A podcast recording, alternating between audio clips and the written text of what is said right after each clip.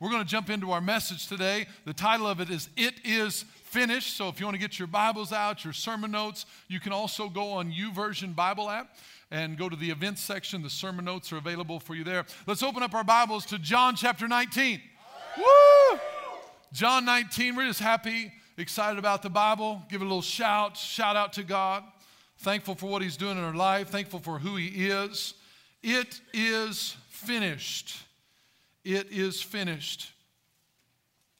Last week we talked about being a great finisher, and uh, I gave you three easy E's on what it's like to be a great finisher. Number one, you have to have an entry, right? You have to know what your goal is and you have to go for it. You have to start. At some point, you have to get started. You can know what it is, but if you never actually go do it, then it's never going to be accomplished. Being a great finisher, you got to have an entry point. Number two, you have to have some endurance. How many knows it takes some endurance to finish something well? Whether you're running uh, 100 meters or whether you're running a mile or you're running a marathon, it takes some endurance to finish what you start. And endurance is just about overcoming the difficulty and the opposition. It's something to get started, but when it gets tough, there's a temptation to back out. So we need the endurance step. Then the third one is we need the ending step. And the ending step is just about not quitting or giving up until God is finished. I started to say, don't quit until we're finished, but how many knows we quit sometimes or we're finished before God is finished? How many times you say, I am so done with this? I am just so done. I am so done with her. I'm so done with this homework. I'm so done. We can be done before God's done. And so just because we're finished, don't, don't pack up your bags just yet because God has something to say about it. So we, we talked about those three easy E's, and, and this week we're going to continue the it is finished, but I want to I want you to give your neighbor the subtitle. I've got a subtitle for it is finished. So I want you to look at your neighbor and say, "What is your it? What is your it?" Pose that question to him. Maybe look at your other neighbor that you were saving for your second option and ask them, "What is your it? What is your it?" You were hoping we would come back to them. What is your it? So we're going to talk about it today and what it means to find our it. There's times in my life, I don't know if you're like this, but I ask myself this question what am I really accomplishing? There's times at the end of my day, end of my month, you know, where I start thinking, you know, what, where did the time go?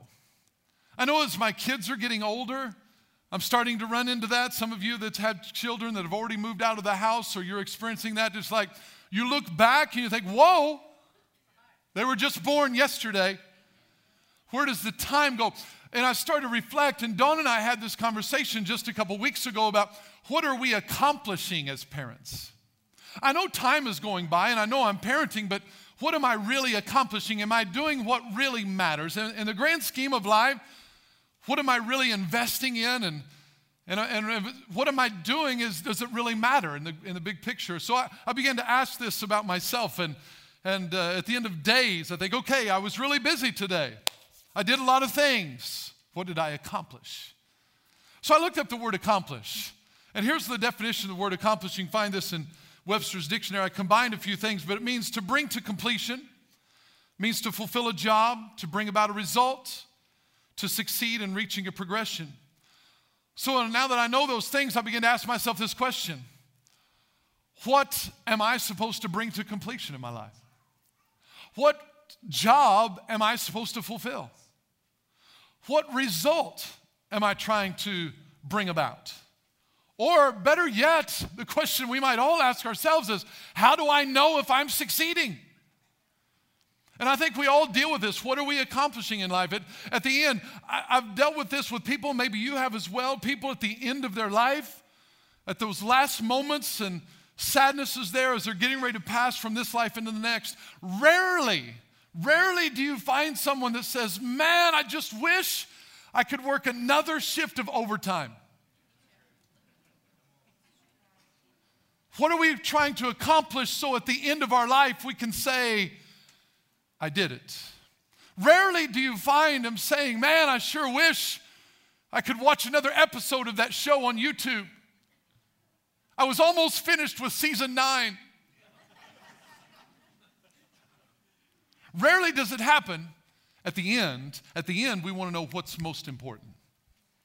what's most important. So, what are we accomplishing? What, what are we accomplishing in life? And, and how do we know what we're accomplishing really matters? This is what I want to talk about today. You will find this if you spend much time around me, whether it's in a church setting or whether it's in a school setting or whether it's a connect group setting, whatever. My main thing that drives my motor is helping people find their purpose in life. Why are you here? Why are you waking up? Why do, why do you get up every day? What, you, what are you trying to do with your life? I, I, it's so important for us to find this in our life, and, and you can do a lot of things. There's a lot of good things that we can do, but, but why do you do what you do? I remember going to school four years. Some of you know I got a degree in accounting, and so you go through the four years, you get a degree, and you think, okay, I get a degree, now I got to get a job. And so I get a good job, and, and uh, I've, I've, got a, a job at this university, and, and so I'm pumped about that. You know, some of my friends didn't get a job. I've got a job, yes. So I go to my job making, making good money, I thought, for a first graduate, you know, job. And uh, I remember that less than two months, I'm driving home from my job, and I'm, not listening. I, I'd be lying if I tell you I heard from God. I didn't hear from God. Well, I did hear from God, I just didn't know I heard from God. I wasn't like praying. I was driving home and I had this thought that came to me, and it said, You were made for more than this. Two months into my job that I just spent four years of an education, money, time, accomplishments, I thought. In that moment, I already heard a voice telling me you were made for more than this. So, when we talk about accomplishing things, what I want to encourage you is I want you to get connected to God. And I hope at the end of this message, your, your agenda will not be anything other than to connect with the voice of God in your life. Find out why He created you, what He created you to do, and go after it with all that you've got. Because in the end, we want to know that we accomplished something. We want to know that what we accomplished really matters. So in John chapter 19, let's find out what the Bible says here a little bit about Jesus, the finisher. I'm going to look in verse 28. Follow along with me there. It says, after this, Jesus knowing that all things, everybody say all things, knowing that all things were now accomplished. Say accomplished.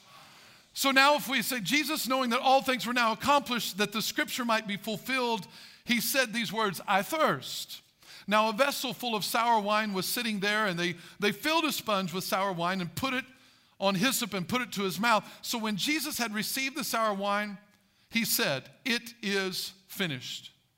And bowing his head, he gave up his spirit.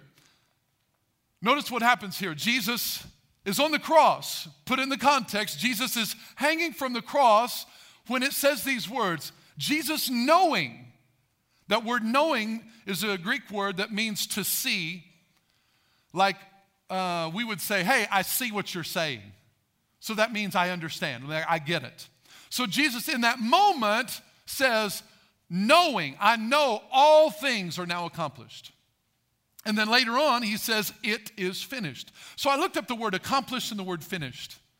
And I give it to you there in your notes. And the, the words for the Greek word for accomplished and for finished is the same word. It means the exact same thing.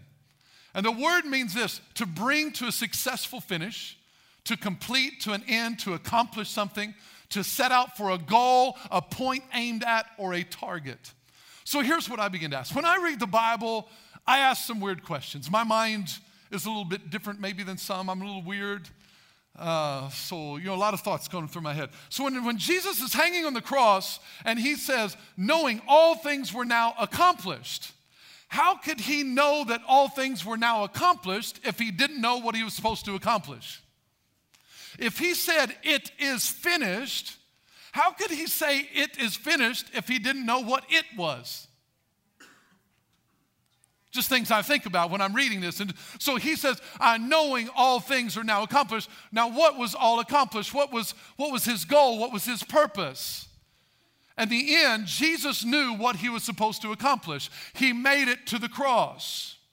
Now, now you got to think about this. When he said all things are now accomplished, he's still hanging on the cross. He's not resurrected from the dead yet. So I'm thinking, wait a minute, what Jesus now, not all things aren't accomplished yet. Three days later, you're going to rise. Now all things are accomplished. But no, no, no. Jesus could know all things were now accomplished because in that moment he did everything that he was supposed to do.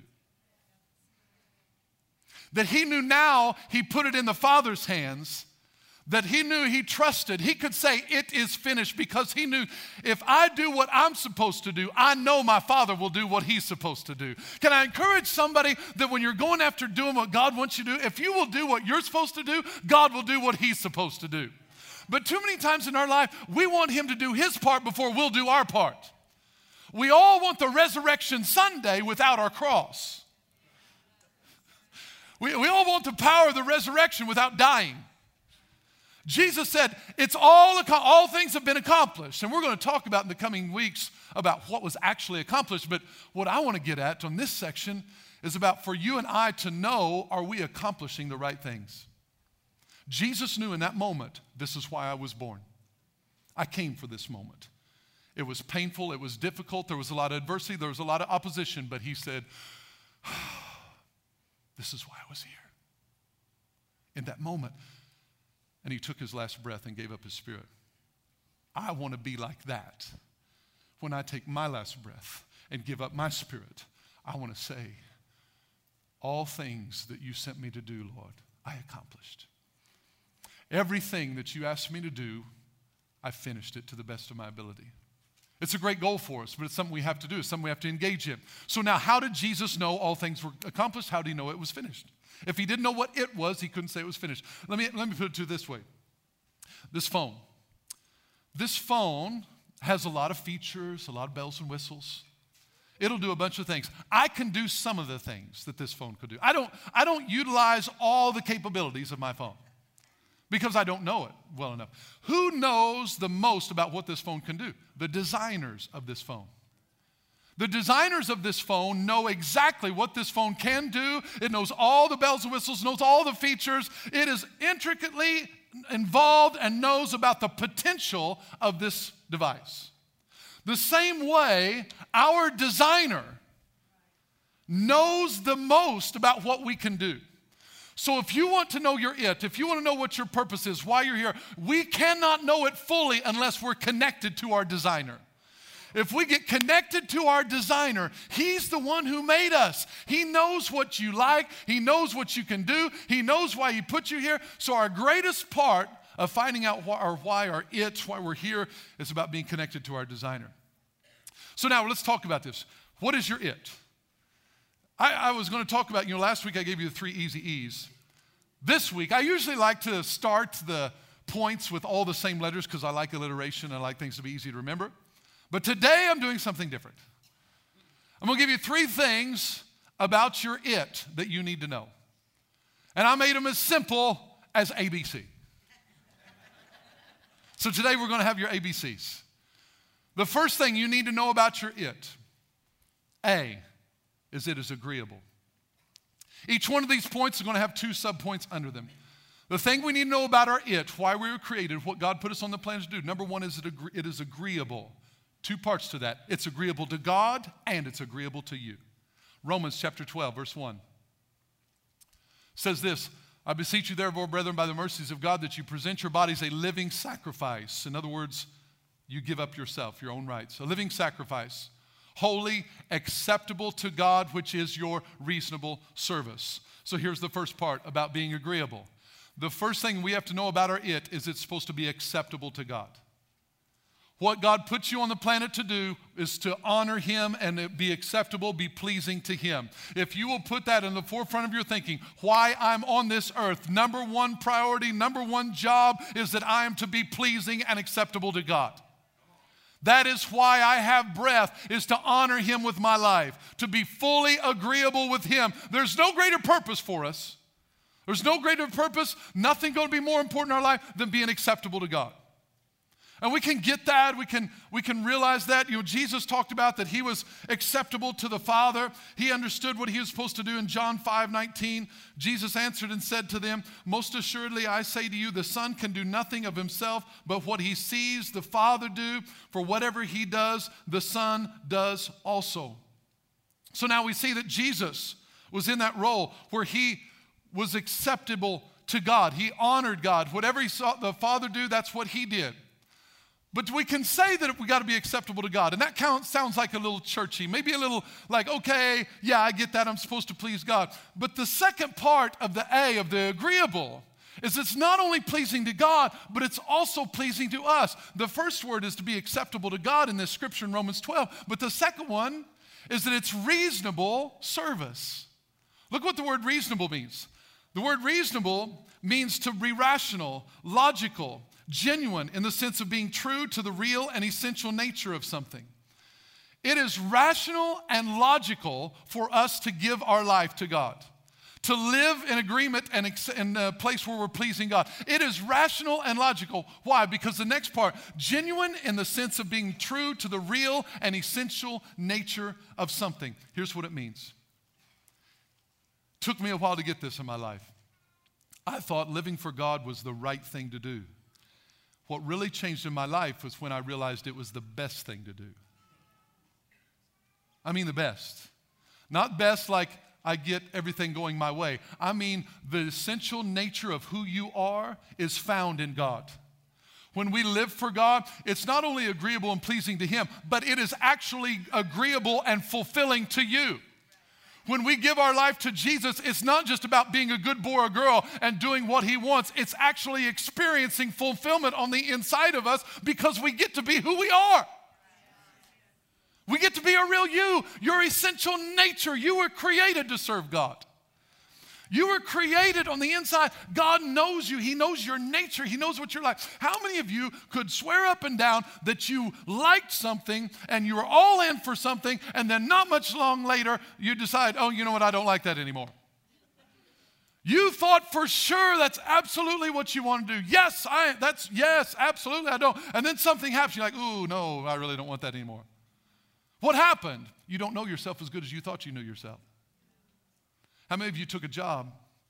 You thought you were going to love the job, thought it was going to be awesome.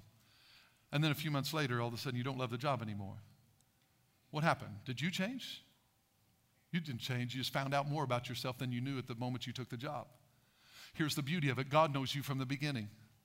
So we can ask Him what He thinks. So, this part about being agreeable, it's not just being agreeable to God, it's actually being agreeable to ourselves, finding fulfillment in who He is. Let's look at the second one. The second one is B. A is being agreeable. B in finding your it. B stands for bigger. Everybody say bigger. Bigger. bigger. Two points under bigger. Number one, it's bigger than you. It's bigger than you. Your it, what God wants you to do, is bigger than you. Habakkuk 1:5 says this. Says, Look among the nations and watch, be utterly astounded, for I will work a work in your days which you would not believe, though it were told you. What God wants to do in your life, what He wants to do through you, it is so big you wouldn't even believe it if He sent it to you in a text message, an email, or posted it on your Instagram account. It, doesn't matter. What He wants to do is so much bigger than what you can imagine. We look at ourselves so small, but God sees something bigger on the inside of us. Your it, your cause, your purpose, I don't know what it is, but I guarantee you this across the board, it is bigger than what you think it is. Ephesians 3:20 says this, "Now unto him who's able to do exceedingly abundantly above all that we can ask or think, according to the power that works in us, exceedingly abundantly above all that we can ask or think. I can think as big as I want, but God is asking us to think bigger. Bigger. Why do we have to think bigger? Because what God's asking you to do is more than you can do on your own. It's bigger than you. You're going to come to a place in serving God. I, I believe this with all my heart. We're going to come to places in our life where we face impossibilities. I've said this before, and I think it bears repeating. If you don't ever run into impossible situations in your walk with God, be careful, you may not be following God. If you're going to follow God, you're going to walk into impossible situations. Why? It's His way of letting you know hey, you can't do this on your own. You need me. Impossibility reveals dependency. It, it happens. How many of you, you're going through a situation, you're trying to handle your business, you're trying to take care of yourself.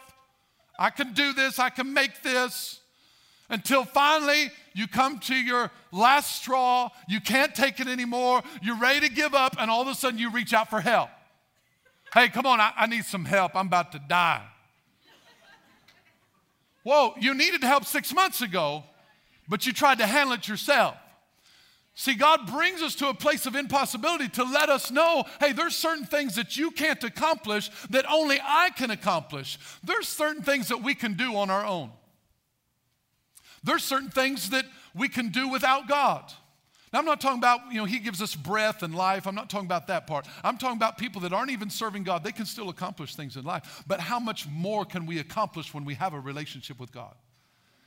God wants to bring us to a place of impossibilities. God says this in the Bible. He says, With men it's impossible, but not with me. With God, how many things are possible? All things are possible. So here's what I'm asking us. I believe God's asking us to raise our level of expectation on what God wants to do through us. He wants to do impossible things through you. He doesn't want to do impossible things through preachers, He wants to do impossible things through everyone. He wants to use you to do impossible things at work, impossible things at school that no one else can do. No one else has ever tried it, but God wants to work through you so that you can experience impossible results. I was talking about the word expectation. And, I, and, we were praying about this yesterday at First Saturday Prayer, and I saw the word expectation on the screen, and God kind of highlighted to me the word expectation. And he, I want you to separate those two words. The first word, expect, I want you to expect. And then the A T I O N, he said, now I want you to insert a C in there for Christ, and I want you to expect action in your life. Expect action. Too many times we don't expect God to do what He says He'll do. We hope He will, and we just kind of say, well, if you want to, you will, but we don't expect it. Expectancy is when you're anticipating it. Expectancy is when you feel like the person that's promised is obligated. I'm expecting them to show up. They said they would show up, so I expect them anytime now. We're expecting them anytime. Why? Because they said they would come. So when God says He's going to do something, we need to expect it. Expect action. It's bigger. It's bigger. This is why coming up in the next couple weeks, we're going to have a service here. Randy Clark's going to be coming. And I encourage you to be a part of that service because my expectation is going up. I want to believe bigger for what God wants to do in our church. I want to believe bigger. We're praying and believing God for more of the miraculous, more of the supernatural. Well, we've got to believe bigger. We got to expect it. We got to engage it. We got to say, Lord, I believe you to do great things. The Bible says these signs will follow those who believe that through your hands, through your hands, God wants to do some miraculous things. So let's build our expectation and say, hey, God wants to use us to touch the world around us. It's bigger than us.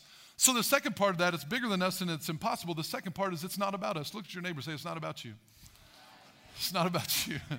Some of you enjoyed that way too much. It's not about you. You're it. Your purpose in life I hate to burst anybody's bubble. The best thing you can do is find out that your it, your purpose in life is not about you. But we, we want to take care of number one.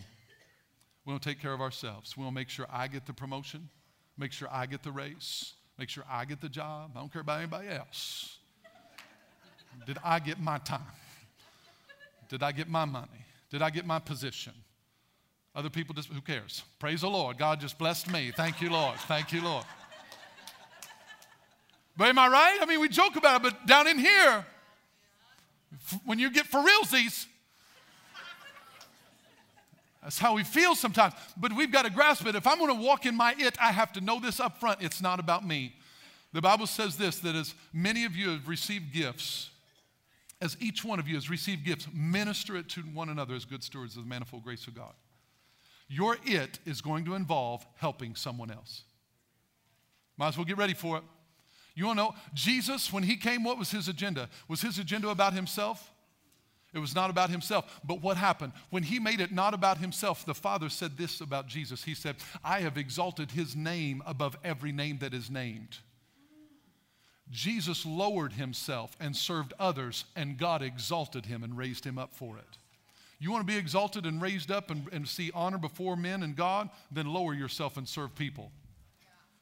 Instead of clawing for the top, say, look out for me, look out for number one. Serve other people, make it about them, and God will find you. He knows your name, He knows your address, He knows your Instagram handle, He knows everything about you. He can get you where you are and bring you to a place where somebody can find you. Well, nobody's going to know me. Nobody's going to know where I am. Nobody knows what. Oh, yeah, God knows you. If God knows you, then it doesn't matter who else doesn't know you. God can exalt you if you'll humble yourself under his mighty hand. So it's bigger than you. Let's do C. C is it's costly. This is the one you were waiting for. A, it's agreeable. B, it's bigger. But C, it's costly. C, two subpoints under costly. Number one, there's a price to pay. Can I get this out of the way and make sure you understand this clearly? To be a follower of Jesus, there's a price to pay. If you think you can serve God and never pay a price, you're deceived. So I never want to paint a picture that, well, I, I, I want to, yeah, I want to serve God, but you're not willing to pay the price. It costs you something. Look, here's what the scripture says this in Luke chapter 14. And whoever does not bear his cross and come after me cannot be my disciple. Whoever does not bear his cross and come after me cannot be his disciple. Look what the next part says. For which of you intending to build a tower does not sit down first and count the cost, whether he has enough to finish it? Unless after he's laid the foundation is not able to finish, all who see it begin to mock him, saying, This man began to build, but wasn't able to finish. He came out of the gate good, he was good out of the blocks, but couldn't finish. Came out strong, yeah. You know, I, don't, I don't find this very often at the, at the end of our life. I, I don't run into too many people that don't say they want to go to heaven. I mean, everybody wants to go to heaven for the most part. Every once in a while, you've somebody smart aleck, a little rebellious, I don't care, I don't want to go to heaven. But most people, you say, hey, do you want to go to heaven? Absolutely, I want to go to heaven. Okay, you willing to pay the price? There's a cost. It's a little sombering, but it's honest. If we're going to live for Jesus, we're going to have to pay the price. I'm not talking about pay the prices in earning your salvation. The price is just saying no to yourself and saying yes to Him. But here's the thing don't get discouraged in that. When you're like, wait, Chad, thanks for the encouragement. There's a price. hey, I'm just being real. There's a price. Some people come into Christianity, they go, oh, woo, I want to go. And then all of a sudden, some adversity comes their way and they bail. You're going to have to pay a price. You're going to have to say no to yourself. That's the price. It's a big price. Nobody likes to say no to ourselves. But here's, this, here's the part that's, that's important with that the second part. Yes, there's a price to pay, but number two, under costly, is it is valuable. You got to know it's valuable. In other words, it's worth the price of admission. Let me, let me illustrate it this way. If you have some money, you've saved up some money for something and you got something that you want to buy, there's a certain value to it. Let me, let me read the scripture. It says in Matthew 13, 44, again, the kingdom of heaven is like a treasure hidden in a field, which a man found and hid, and for joy over it, he goes and sells all that he has and buys that field. Finds a treasure hidden in a field, and for joy over it, goes and sells all that he has. Let's break it apart. If you sell all that you have, is there a value to what you have? There's a value, or you wouldn't be able to sell it somebody had to be willing to buy it. So what you had had a value. But the man in this story looked at what he had and compared it with the treasure in the field and said, even though what I have has value, it's not worth as much as what's in that field. So I will sell all I have so I can buy what I don't have. Here's the point Whatever it costs us to serve God, whatever you give up to serve God, it's never going to be as valuable as what God is going to give you in return. You're never going to give up anything for God. I know it's valuable. I know there's things that I've had to give up that I thought, man, really, God? Do I have to? He's like, no, you don't. Wait a minute, that was too easy said, I can't give you this if you won't give me that. But what I want to give you far outweighs that. Come on, let me give it to you. Give, let me give it to you. But I love this. He said, I know, but you'll love this even more. But we will not exchange until we see the value of what God wants to give us. We will value what we have, our own ability to make our own decisions, being the boss of our own lives. We'll value that. We love being the head honcho of me headquarters. We love controlling all the decisions and, and determining what we want to do when we want to do it. We love that position. We love that seat. Oh, it's nice. The armrests are wonderful. But God says, if you'll let me be in control of your life, I promise you, I will lead you better than you'll lead yourself. I will take you places you'll never go on your own. So we have to trust that it's more valuable. Yes, there's a cost to it, but we have to be willing to give up what we have and realize that what He wants to give you is more valuable. That yes, you're making exchange. Yes, you're giving up something, but He's going to give you something so much more that if you'll trust Him, you'll have peace that you never had before. So as we put the three things together to know what your it is today, A, I want you to know that it's agreeable that it's to be agreeable to God. You're it. If you want to say at the end of your life, I have accomplished something, I have truly accomplished something that matters, I have finished something well, then number one, you need to be agreeable to God. Make your life acceptable to Him. But get, make sure you understand this, this encouragement. It's not only agreeable to God, it's going to be agreeable to you. It's in your best interest to serve Him. Then B, realize it's bigger than you. It's bigger than you, it's more than you can do. It's impossible, really. Impossible will either discourage us and get us to quit, or it will challenge us and bring us to a higher place. How many competitive people do I have listening? Watching online, are you competitive? If you're competitive, I dare you to serve Jesus. Serve him with all your heart. You really say you're competitive? Then go after the winning team. Jesus is the winning team. And if you'll be competitive, you won't want to lose. I don't want to lose in life. I don't like to lose at anything. I mean, anything. I'm just thinking of all the things that I might not mind losing in, but I was like, no, no, no, no. so, I can't come up with anything right now. but the only thing God asks me to lose he asked me to lose me. I didn't want to let go of me. But he said, Chad, if you'll lose you, I'll give you who you really are. You think you know you. You think you know this is what's going to make you happy. You know you think, you think, you think. But I promise you, I know you better than you know yourself. And once I lost me, the Bible says if you will lose your life for him, you'll find it. Guess what I found? I lost my life and I found it. And every day, it's a challenge to lose my life again so I can find more. It's not a one time decisions that I made at one point in my life. Every day, I got to get up and be willing to lose. Am I willing to lose to my will to say yes to His? It's going to cost you something. It's the ABCs of finding your it. I want each and every one of us to experience that feeling at the end to say, Lord, I, didn't, I may not have done everything you wanted me to do, but I accomplished the right thing.